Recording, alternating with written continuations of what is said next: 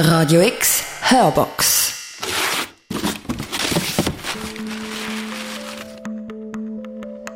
«173», der Literaturpodcast mit Christoph Keller. Und mit mir, Lucia Haug. Und mit mir, Marion Regenscheid. Wieder mit einem neuen Buch. Aber bevor wir anfangen, erstmal vielen herzlichen Dank für die guten Rückmeldungen auf unsere letzte Episode. Da ging es ja um Dichtung, um die verdichtete Sprache. Ja, und wir hatten ja keine Ahnung, wie das ankommt.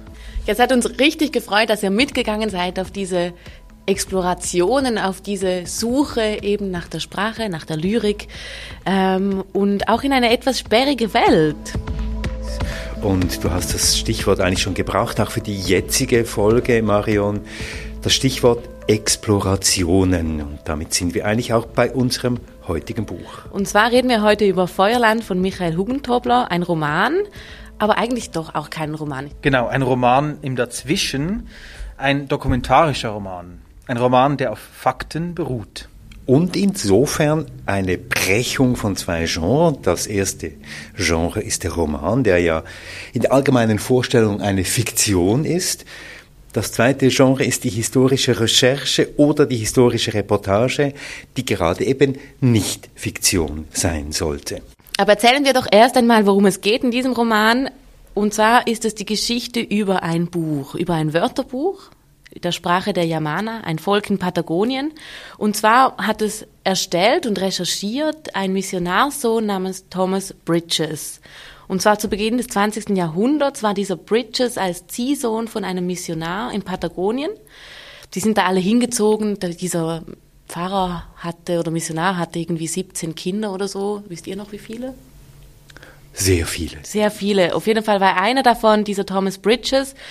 Und hat da angefangen, sich mit den Yamana anzufreunden und ihre Sprache aufzuschreiben. Und so, wie es beschrieben wird von Michael Hugentobler, muss diese Sprache und auch dieses Buch wahnsinnig reichhaltig sein. Also, dass es gar nicht nur darum geht, dass einzelne Wörter übersetzt wurden, also im Sinne von Tisch, kommt nicht vor, aber Tisch ist dann, heißt quasi der andere, sondern das sind so ganz poetische, kleine Wörter, die aber ganz viel aussagen. Ja, es gibt so Lieblingswörter von Thomas Bridges in diesem Buch. Und eines heißt Anema Köna. Und das heißt herumwandern ohne Ziel aus reiner Neugierde. Oder zum Beispiel Luaga Mata, was so viel bedeutet wie auf etwas beißen und dabei mit Erstaunen feststellen, dass die Konsistenz anders ist als erwartet. Und Iuaviela heißt leicht beißen oder erneut beißen. Also man hört schon diese Vielgestaltigkeit und auch diese Bildhaftigkeit dieser Yamana-Sprache. Nun gut, dieses nach unseren Informationen auch außerhalb der literarischen Welt existierende Wörterbuch, das geht ähm, diesem Thomas Bridges abhanden. Es wird ihm gestohlen und gelangt auf ziemlich mysteriöse Weise Jahre später in die Hände des zweiten Protagonisten in diesem Roman. Und zwar ist das der Völkerkundler Ferdinand Hestermann. Und dieser Ferdinand Hestermann versucht, dieses Buch mitsamt einer weiter umfassenden Bibliothek in den 30er Jahren ähm, vor dem Zugriff der Nazis zu retten. Und auch er, Hestermann, der über 100 Sprachen beherrscht, ist absolut fasziniert von diesem Wörterbuch.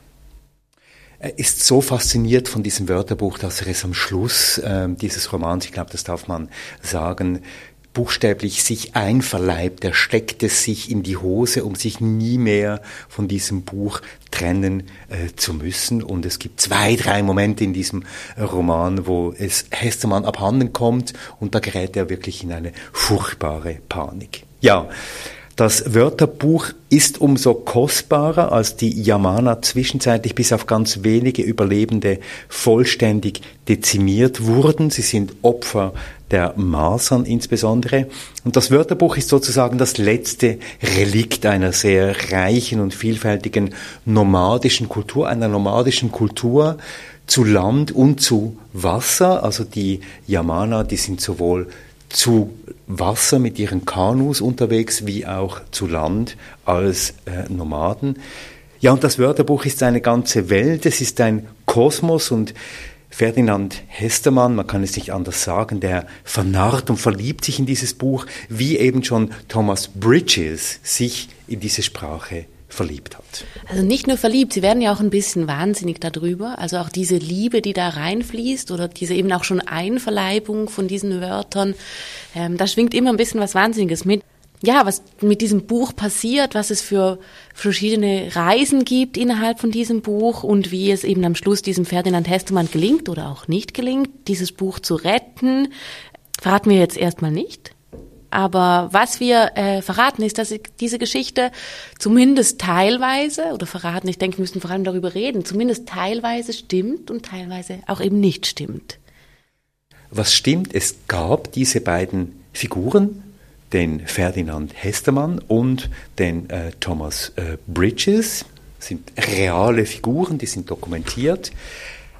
Was mit diesen Figuren zwischenzeitlich passiert, wem sie alle begegnen und welche Wendung diese Geschichte nimmt, was daran wahr ist und was nicht wahr ist, das verrät uns auch der Autor in seinem Nachwort nicht. Aber vielleicht ist das jetzt der Moment, wo wir ein paar Worte sagen müssen zum Autor dieses Buchs. Michael Hugentobler ist Journalist, Reporter und Schriftsteller. Er ist und war vor allem ein Weltreisender. Er war 13 Jahre lang auf Reisen auf der ganzen Welt mit ein paar Unterbrüchen. Sein Erstling ist Louis oder der Ritt auf der Schildkröte. Das ist ein wahnwitziger und abgründiger Roman über eine Figur. Auch sie hat tatsächlich gelebt. Und Michael Hubentobler, wir ahnen es schon, ist eben als Autor, als Schriftsteller und als Reporter ein Grenzgänger zwischen dem Realen und dem Fiktiven. Aber hören wir äh, ihm doch erstmal zu mit einer kleinen Lesung äh, exklusiv für uns für 173. Hestermann kam eine Stunde zu spät. Sein Kollege Eric Parrish stand noch immer vor der U-Bahn-Station und wartete.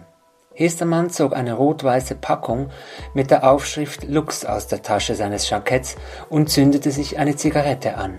Er reichte Parrish die Hand und wollte eine Entschuldigung für seine Verspätung murmeln, doch er schwieg.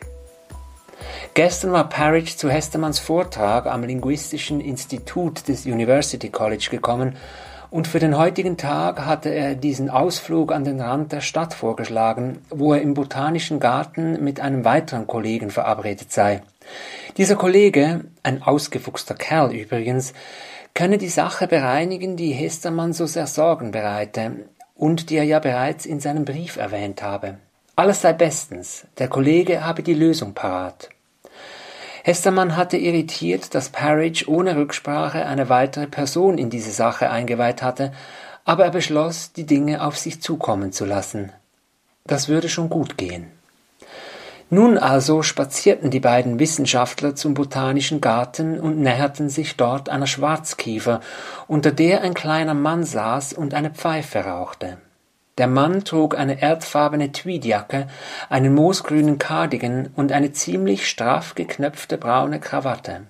Mit einem Mal drehte er den Kopf, krummelte Potzblitz, hüpfte auf die Füße und stürmte auf Hestermann und Parrish zu. Er streckte die Hände aus, auf eine derart ungestüme Weise, als hätte er sehr lange auf dieses Treffen gewartet. Zu Hestermann sagte er Sie sind der Deutsche, ja? Herzliches Beileid. Dann nannte er seinen Namen, den Hestermann aber sofort wieder vergaß. Hestermann konnte sich nur die Namen von Leuten merken, mit denen er regelmäßig verkehrte. Setzen wir uns, setzen wir uns, sagte der kleine Mann, und sinnen über die Wunder dieser Welt nach. Er drehte sich um, eilte zurück zum Baum, lehnte den Kopf an den Stamm und zog an seiner Pfeife. Parrish zog seinen Übermantel aus, klemmte ihn in der Armbeuge fest und setzte sich auf eine Wurzel, die sich aus der Erde erhob. Auch Hestermann setzte sich, nun begann der kleine Mann einen Monolog darüber, dass auch er Deutscher sei, gewissermaßen zumindest. Vor 200 Jahren sei ein Vorfahre auf die Insel ausgewandert, mittlerweile sei man aber Brite durch und durch, und man könne nicht verstehen, in welche Richtung es den Kontinent gerade treibe, Ein Feuer werde ausbrechen und alles wegen des verdammten kleinen Ignoranten mit seinem nordischen Unfug und dem ganzen gar unwissenschaftlichen Quatsch, den dieser Tor erzähle. Und jetzt wolle der auch noch sämtliche völker- und sprachkundlichen Werke des Landes in eine Art Privatbibliothek verfrachten, wo er doch viel zu dumm sei, um diese Bücher verstehen zu können. Übrigens, fuhr der kleine Mann fort, habe er erst kürzlich aus Deutschland ein Schreiben erhalten, er solle seine arische Abstammung bestätigen, ohne die könne das Kinderbuch, das er verfasst habe, in Übersetzung gar nicht erscheinen. Und er habe zurückgeschrieben, soweit er informiert sei, habe er keine persischen Vorfahren und niemand in seiner Familie habe Hindi oder Romani oder ähnliche verwandte Sprachen gesprochen. Hestermann nickte und unterdrückte ein Kichern. Falls Sie etwas besitzen, mein lieber Ferdinand, ohne das Sie nicht leben können, müssen Sie es aus dem Land der Barbaren schaffen, ehe es zu spät ist, sagte der kleine Mann. Dieser Gedanke ist mir auch schon gekommen, sagte Hestermann und zündete sich eine weitere Lux an. Er warf Parridge einen anerkennenden Blick zu, den dieser nicht erwiderte. Parridge hob den Kopf und schaute in die Krone des Baumes. Der kleine Mann griff nach hinten und tätschelte den Stamm der Schwarzkiefer, und dabei setzte er ein verschwörerisches Lächeln auf. Als junger Mann habe er Berge gesehen, von denen er den Blick nur sehr schwer habe abwenden können. Scharf hätten sie gegen den dunkelblauen Himmel gestanden, und zu ihren Füßen hätten sich Kiefernwälder ausgebreitet, die von türkisfarbenen Bächen durchschnitten gewesen seien. Nie habe er dort einen Menschen angetroffen, der auch nur ein einziges Wort ausgesprochen habe, und erst viel später sei ihm klar geworden, diese Menschen hätten längst verstanden, dass ihre Worte es niemals mit der majestätischen Präsenz der Berge aufnehmen könnten, mit der Wucht von Granit und Gneis, dass alles, was sie sagen würden, letztlich nichtssagend sei, und deshalb zögen sie es vor, die ganze Zeit zu schweigen. Ach, wirklich? Fragte Hestermann. Und wo auf der Welt soll dieser Ort sein? In der Schweiz, Freund Ferdinand, in der Schweiz. Hestermann wog den Kopf hin und her, nickte, murmelte etwas darüber, dass es ein gefährlicher Gedanke sei, zog eine frische Lux hervor, zündete sie an und drückte den alten Stummel zwischen die Grashalme. Ich würde mich strafbar machen, sagte er. Der kleine Mann hüstelte und klopfte sich leicht auf die Brust. Durchaus, sagte er, aber dann hätten Sie das, was auch immer es ist, auch nicht nach London mitnehmen dürfen. Hestermanns Lux rutschte ihm aus den Fingern, drehte sich in der Luft langsam im Kreis, graziös wie der Salto eines Turmspringers, und fiel lautlos ins Gras.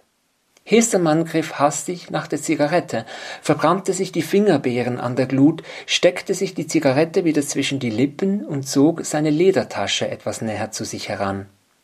Wieder hüstelte der kleine Mann.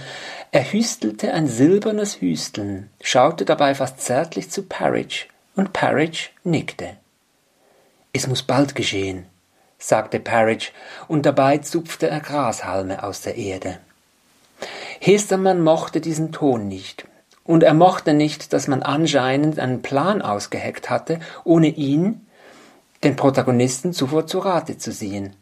Aber ihn tröstete, dass Parridge Teil davon war, denn das Vertrauen zu Parridge gab ihm ein Gefühl der Geborgenheit. Den Rest des Nachmittags unter der Schwarzkiefer verlief relativ ereignislos. Der kleine Mann referierte über eine Sprache, die nicht existierte, und er sagte Stabreime in dieser Sprache auf. Weder Hestermann noch Parridge verstanden auch nur ein einziges Wort, aber eine heitere Stimmung entstand, und irgendwann lachten die drei Männer unter dem Baum schallend, ohne dass Hestermann gewusst hätte warum. Trotz allem war ihm nun, als wäre dies eine Welt, in der er Frieden fand.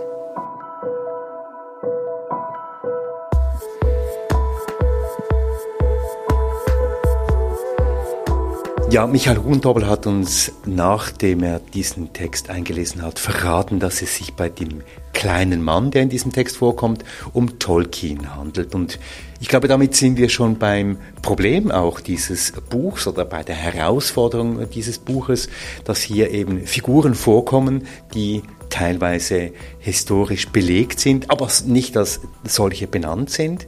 Und andere sind zwar benannt, aber verhalten sich in keiner Art und Weise so, wie sie sich tatsächlich in der Geschichte verhalten haben. Also ich fand das irgendwie total schwierig, weil, also wenn jetzt im Nachhinein hast du mir gesagt, okay, das war Tolkien und jetzt, wenn ich mir die Szene noch einmal überlege, macht es total plötzlich Sinn und ich sehe mich auch lachen mit denen über diese fremde Sprache äh, unter diesen Tannen, Kiefern sind es, glaube ich. Und irgendwie hat, hat, hat es mir teilweise gefehlt, dass ich genau wusste, ist das jetzt echt? Ist das wirklich passiert? Oder ist das frei erfunden? Wie ging es euch damit? Mit diesem Spiel zwischen wissen wollen, ist das jetzt wahr oder eben nicht? Ja, ich habe das gelesen als ein Buch, das sich eben zwischen dieser sehr scharfen Trennlinie hin und her bewegt. Eben das eine ist eben die Realität, das Dokumentarische, das andere ist die Fiktionalisierung. Und Michael Hugentobler ähm, löst das Ganze ja auf in seinem Nachwort, wo er sehr offen davon spricht, dass er eben diese Geschichte weitestgehend fiktionalisiert hat. Ich lese hier ganz kurz vor. Ich dachte an den eiskalten Windstoß und an die wunderbare Wirklichkeit, die jenseits von Wahrheit und Erfindung existiert hatte und die bereits niedergeschrieben war in meinen Notizen. Mein eigenes Buch würde als eine Form von Mimesis sein, eine Nachahmung jener Nacht in Patagonien vor 20 Jahren. Dann nimmt er Bezug auf eine Erzählung, die er da gehört hat. Und dies wurde für mich die einzig relevante Geschichte, dass sie ebenso real wie märchenhaft war. Also Michael Hugentobler verpackt eigentlich sein ganzes Buch in ein Ereignis, das ihm widerfahren ist, das ihm nämlich in einer Nacht in Patagonien diese Geschichte erzählt wurde und er gibt sich selber damit als Autor auch ein Stück weit einen Freipass dafür, dass er große Teile dieses Buchs eben erfunden hat. Ja, er hat große Teile dieses Buchs erfunden äh, und gleichzeitig äh, merkt man auch, wie jetzt zum Beispiel bei dieser Tolkien-Anekdote, dass auch in den erfundenen Stellen sehr viel mehr Wahrheit steckt, ähm, als man vielleicht beim ersten, also beim Lesen ähm, äh, glauben möchte.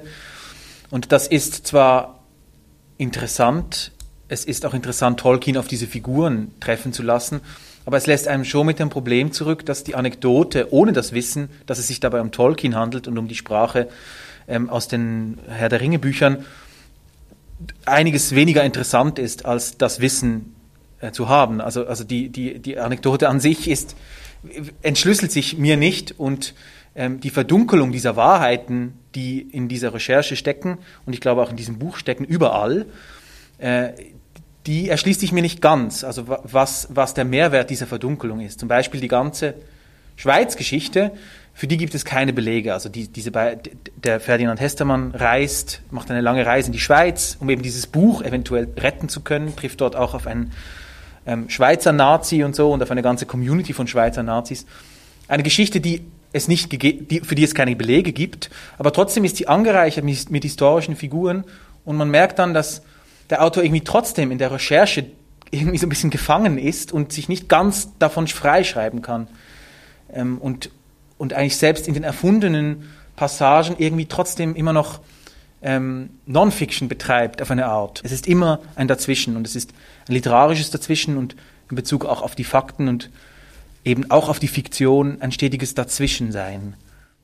Dafür braucht es, sage ich jetzt mal, ähm, auch sehr viel Mut, um äh, mit diesen historischen Figuren, äh, da kommt ein Schweizer Anthropologe vor, der heißt äh, Otto Schlagenhaufen, über den habe ich zufälligerweise eine Biografie geschrieben.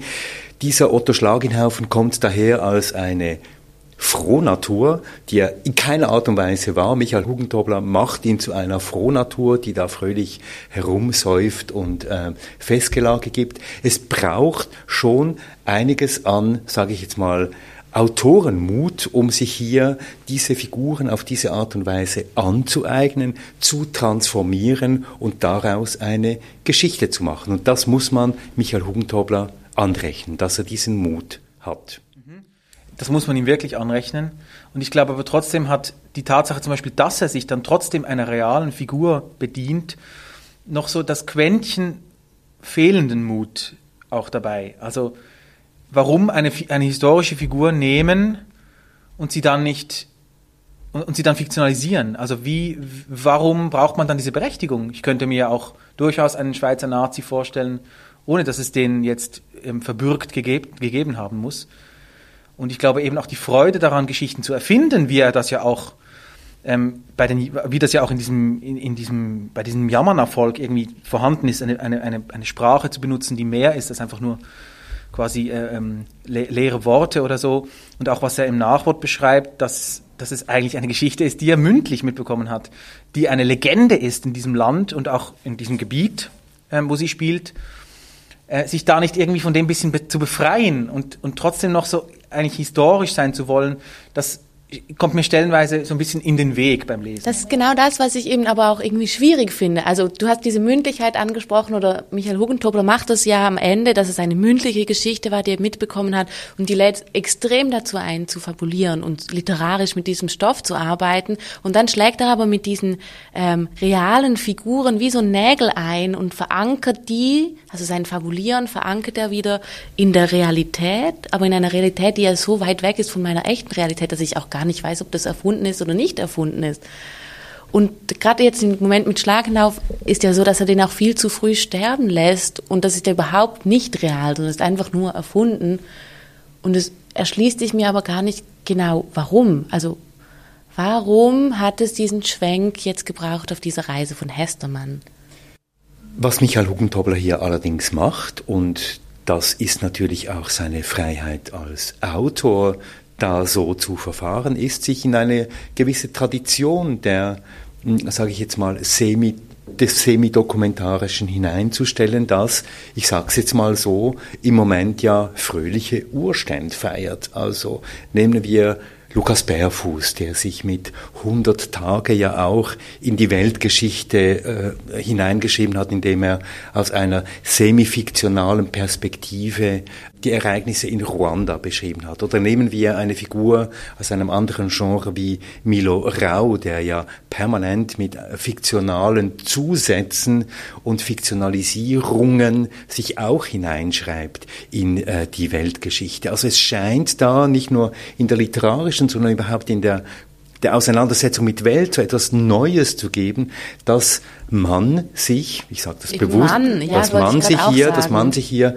äh, bewusst in die äh, Weltgeschichte hinein begibt und sich da umgibt auch mit historischen Figuren, sich auch ein Stück weit schmückt mit denen und so in diesem bisschen heldenhaften Gestus des äh, Reporters dann durch die Geschichten also des Reporters aber ja zugleich, Entschuldigung, ich habe dich unterbrochen, des Reporters aber zugleich eben, finde ich, mit einer so sehr, mit einem männlichen Gestus da so reingrätscht und das Gefühl hat, hier so als beobachtende, sehr oft weiße beobachtende Figur Geschichte mitzubestimmen. Also es ist irgendwie nicht einfach frei erfunden, sondern es ist dann irgendwie so reingehen zu wollen, Geschichte erlebbar zu machen, aber dann doch nicht ganz. Es ist nun aber allerdings nicht zu bestreiten, dass in dieser Geschichte, auch in der realen Geschichte natürlich, die Protagonisten Männer waren. Das ist ein Roman, der spielt in einer gelehrten Umgebung. Hestermann ist ein Gelehrter, Thomas Bridges ist auch ein Gelehrter in gewisser Hinsicht. Alles spielt in einer Art von universitärem Umfeld, in Münster an der Universität, in London und anderswo. Und das ist natürlich jetzt einfach auch eine faktische historische Realität, dass wir es hier mit Männern zu tun haben. Dass Frauen hier nicht so eine große Rolle spielen, lässt sich dem Roman jetzt nicht einfach so ankreiden. Aber genau da ist doch auch, das könnte man doch jetzt mit, mit hinein erfinden, dass eben Frauen eine andere Rolle die haben sie ja bestimmt gehabt, auch in der Zeit. Nur weil Männer nicht darüber geschrieben haben, könnte Männer trotzdem darüber schreiben.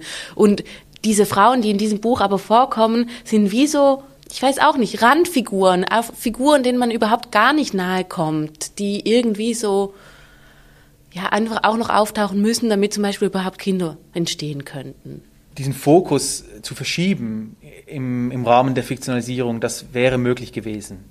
Ähm, und es wäre auch möglich gewesen in Bezug zum, zum, Beispiel auf das Thema Kolonialismus oder Postkolonialismus, Ähm, wobei ich jetzt wirklich sagen muss, dass ich davon ausgehe, dass Michael Huckentobler davon mehr versteht als ich.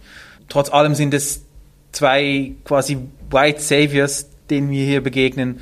Und ich möchte das nicht mit diesem Wort jetzt irgendwie runtermachen, denn die, die gab es nun mal und deren Geschichte kann man auch erzählen und so. Aber interessanterweise, er, er war da ja überall, Michael Huggentobler. Und trotzdem äh, sind die Beschreibungen und das reine Textmaterial, dem wir begegnen, ähm, erzählt nicht so viel von diesen Orten, sondern erzählt ganz viel von diesen Figuren. Und diese Perspektive hat wenig mit dieser Weltreise zu tun, sondern das geht dann oft darum, wie sich diese Menschen, wie krank die sind oder auf welche Art und Weise sie sich kämmen. Also dann ist es wieder, wieder der Versuch, äh, Literatur schaffen zu wollen, anstatt bei dem zu bleiben, was er ja da offensichtlich gesehen hat in diesen 13 Jahren. Also das würde mich wie fast, manchmal fast ein bisschen mehr interessieren. Vielleicht sogar eben noch mehr der Blick von ihm, sei es ein weißer oder nicht, ist ja eigentlich egal jetzt in dem Moment, weil es sowieso weiße Blicke sind. Ähm, aber wenigstens die Verbindung zu haben zu ihm als Person, der da war. Und als ich das Nachwort las, dachte ich, das wäre ja was, das, das wär, diese Ebene interessiert mich unglaublich. Also wie hat er diese Geschichte entdeckt? Und er hat ja das Gleiche gemacht wie eigentlich ähm, Ferdinand Hestermann. Er ist ja auch seinem eigenen Buch, aber einem Buch nachgegangen und hat eine lange Reise hinter sich, wie diese Protagonisten eben auch. Das ist eigentlich wie eine Vertrippelung dieses, dieser Heldengeschichte, was doch unglaublich interessant ist an dem Ganzen. Darum wäre ich eher bei der Reportage und weniger beim Roman. Dann würdet ihr beide also sagen, Schuster, bleib bei deinen Leisten, Nein. Reporter, bleib bei deiner Reportage und wage dich nicht hinaus ins Nein, Genre der Literatur. Nein, ich glaube eher, dass es darum geht, dass wir über die Erzählperspektive reden müssen. Dass er eben, also so wie er das auch im Schluss macht und im Nachwort macht, dass er hier, hier kommt was ganz sehr Feines, Literarisches heraus. Also da fängt er an zu erzählen und wenn, also so wie du auch gesagt hast, Lucia, wenn er sich als Autor, als quasi dritte Männerfigur da mit hineingeschrieben hätte, glaube ich, dass er zu einem anderen Ergebnis gekommen wäre, wenn wir ihn auf seiner Recherche hätten begleiten können. Ich würde sogar sagen, äh, im Gegenteil. Ich finde, wenn, dann wagt er sich stellenweise zu wenig hinaus, sondern bleibt eben bei den, man hat das Gefühl, er ist trotzdem wie so in, an den Zügeln der Fakten und kann eben, wie zum Beispiel bei der Tolkien-Geschichte, diese Geschichte hat den Gestus eines Fakts, weil es eine, eine historische Figur ist oder weil es historische Figuren sind. Und deshalb möchte er sie erzählen. Aber es ist ein Zügel, dieser Fakt, weil es eben dann nicht unbedingt der Geschichte zuträglich ist oder nicht unbedingt das ist, was man in dem Moment wissen möchte über die Figur. Und deshalb würde ich eher sagen, weg mit den historischen Fakten, mehr Roman.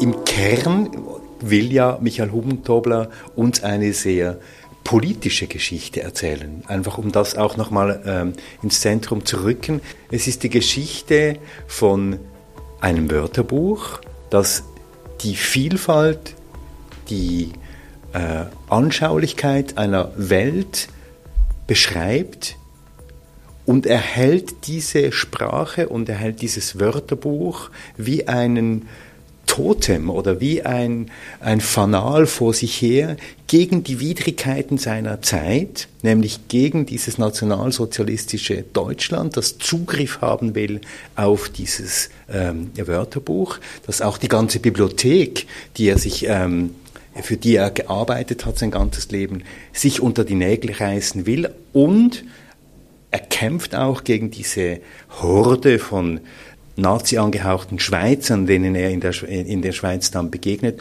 um dieses Wörterbuch zu retten. Und insofern steckt natürlich im Kern dieses Buchs schon eine eine historisch recherchierte und vermutlich auch historisch recherchierbare und notwendigerweise recherchierte Kerngeschichte drin, über die er jetzt als Autor nicht hinausgehen wollte, weil er den historischen Kern dieser Geschichte auch bewahren wollte. Ist das zu moralisch dann zu sagen, dass ich es dann ähm, in dem Fall problematisch fände, dass das Handeln dieses Mannes ein bisschen glorifiziert wird? Also die Rettung dieses Wörterbuchs. Denn das, das Volk wird nicht gerettet durch ein Jammerner Deutsch, Deutsch Jammerner Wörterbuch, denn das ist ja eigentlich wirklich, interessiert ja eigentlich keine Sau. Ähm, sondern das Volk wird gerettet, indem die Leute weiterleben. Und die Stellen, wo es darum geht, dass dieser Mann selbst die Masern oder diese Familie oder ich weiß auch nicht, diese Missionare, ähm, diese Masern in dieses Gebiet gebracht haben, die sind verschwindend kurz in dem Buch. Und ich bekomme das Leiden, das ich angedeutet bekomme, in diesem Mann, dass er selber das Volk zerstört hat, nur am Rande mit. Und ich finde aber, das wäre ein Zentrum des Romans. Und da wäre diese Figur, diese Figur des äh, Okoko, ein Freund dieses Thomas Bridges, ja gewissermaßen eine Art von Brücke gewesen, ähm, um eben in diesen Bereich auch mal äh, einzudringen und die Perspektive zu wechseln. Und du würdest jetzt sagen, diese Chance hat der Autor verpasst. Ich glaube, dass er wahrscheinlich sehr bewusst diese Perspektive nicht wechselt, wahrscheinlich aus Gründen, die wir jetzt auch schon angesprochen haben. Also ich, ich äh, attestiere ihm da eine sehr große Reflektiertheit. Ich glaube aber einfach, dass es, dass, dass er, dass mich das, mich persönlich hätte das fast mehr interessiert. Also ein Mensch, der eigentlich wohin geht, um sich zu interessieren für, für andere Menschen. Und eigentlich dieses Interesse ist, ist ja dann der Untergang äh, dieser Menschen. Und er verbringt dann sein ganzes Leben damit, das Einzige, was von den Menschen übrig bleibt, äh, zu retten. Aber das, was davon übrig bleibt, ist eben nicht das, was von den Menschen übrig bleibt, sondern es ist eigentlich eine, eine Übersetzung in, in eine andere Sprache. Also niemand hat was davon, außer wir. So. Und also außer wir jetzt im eurozentrischen Sinne gedacht. Und das ist halt wie, das ist ein interessantes Setting ähm, für diese Figur. Aber da wäre ich so gerne einfach näher dran und dabei bei diesem Mensch, der dieses Problem hat. Oder auch die Problematisierung dieser Ausbeutung, weil ich finde das schon äh, sogar dann noch einen Schritt mehr, wenn man das irgendwie kritisch nämlich anschauen würden, also ist es eine doppelte Ausbeutung. Also wir haben einerseits quasi diese Idee von der weiße Mensch bringt Gott und dann bringt er auch noch die Krankheiten mit und dann verlässt er sie aber wieder. Also auch Bridges macht das. Er verlässt die ja wieder und nimmt aber deren Sprache noch mit und ich finde dieses, diese vermeintliche Rettung eben sehr problematisch. Also es ist nicht politisch, dieses Buch, weil sonst hätte man doch dann Position beziehen müssen und das anders problematisieren. Und auch die Figur selber setzt sich ja nicht wirklich damit auseinander. Also er wird ja dann irgendwie wahnsinniger immer mehr und, und, und möchte aber auch seinen Freund gar nicht mehr sehen. Er möchte die Yamana gar nicht mehr sehen. Ähm, aber wir verstehen oder wir sind zu wenig nah an diesen Figuren, um tatsächlich nachfühlen oder nachspüren zu können, was das für eine Auseinandersetzung ist. Wie geht man mit dieser Schuldfrage um? Also da fehlt mir einfach so wirklich die Nähe, mehr darüber zu erfahren. Also die beiden Herren, Hestermann und Bridges, sind ja eigentlich tragische Figuren. Sie werden irgendwie getrieben durch die Zeitläufte, durch irgendwelche Ansprüche, reisen zwischen diesem, der Bridges reist zwischen dem Königreich und diesem Argentinien hin und her mit diesen Zettelchen, die er mit sich herumträgt. Das hat ja etwas Lächerliches.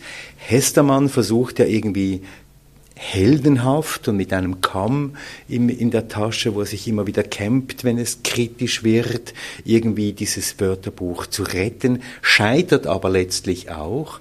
Und in dieser Beschreibung steckt ja auch ein großes Quantum an Kritik an dieser Haltung, über die ihr euch jetzt so aufhält.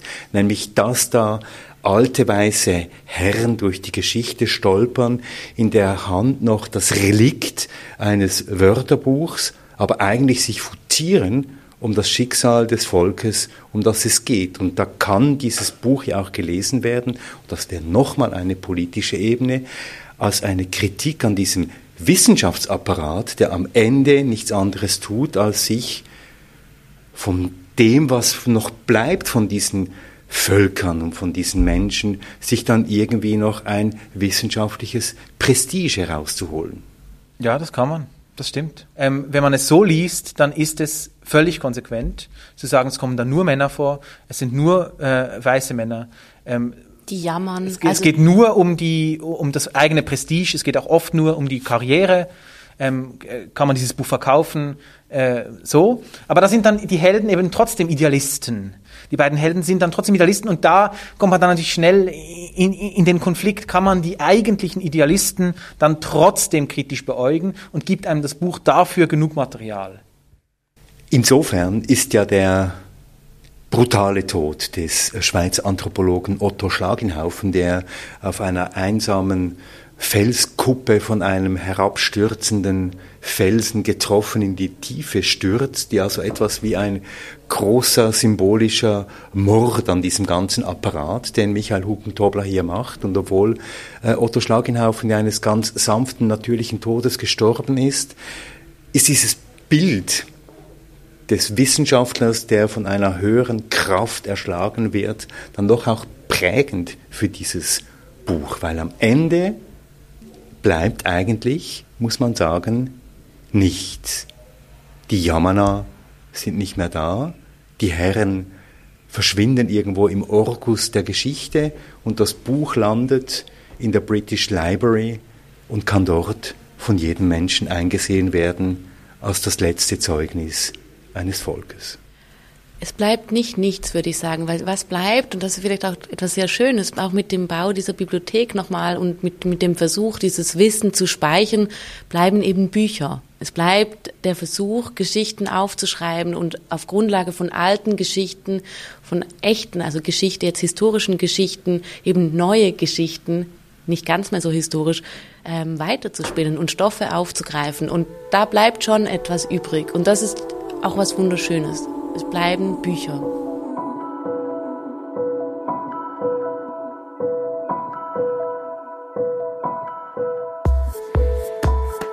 Und wir verschließen jetzt den Mund oder wie die Yamanae sagen würden, Mulahana. Eine andere Übersetzung lautet mit dem Kopf unter Wasser schwimmen, auch sehr passend. Zu finden auf Seite 173 in Feuerland von Michael Hubentobler. Oder auch nicht.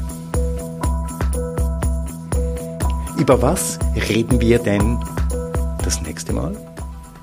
Wir reden nächstes Mal wieder über ein sehr literarisches Werk, wie ich finde. Wir reden über Claudia Durastantis Buch Die Fremde. Es ist übersetzt aus dem Italienischen und es geht eigentlich um eine Familiengeschichte über das Anderssein. 173, der Literaturpodcast. Das ist der Literaturpodcast mit der geheimen Zahlenbotschaft. Und wer es herausfindet, bekommt wie in jeder Folge ein Buch von uns geschenkt. Nämlich das Buch, das wir besprochen haben. Diesmal mit Originalnotizen und Anstreichungen von dir, Christoph. Originalanstreichungen von mir. Schreibt einfach an mail at 173.ch und wir schicken euch das Buch. Und gebt uns Feedback und empfehlt uns weiter. 173, der Literaturpodcast zu hören auf unserer Webseite 173.ch, auf Apple Podcast, auf Spotify und auf podcastlab.ch. Danke Marion. Danke Christoph und danke Lucia. Danke Christoph, danke Marion. danke Lucia. Adieu.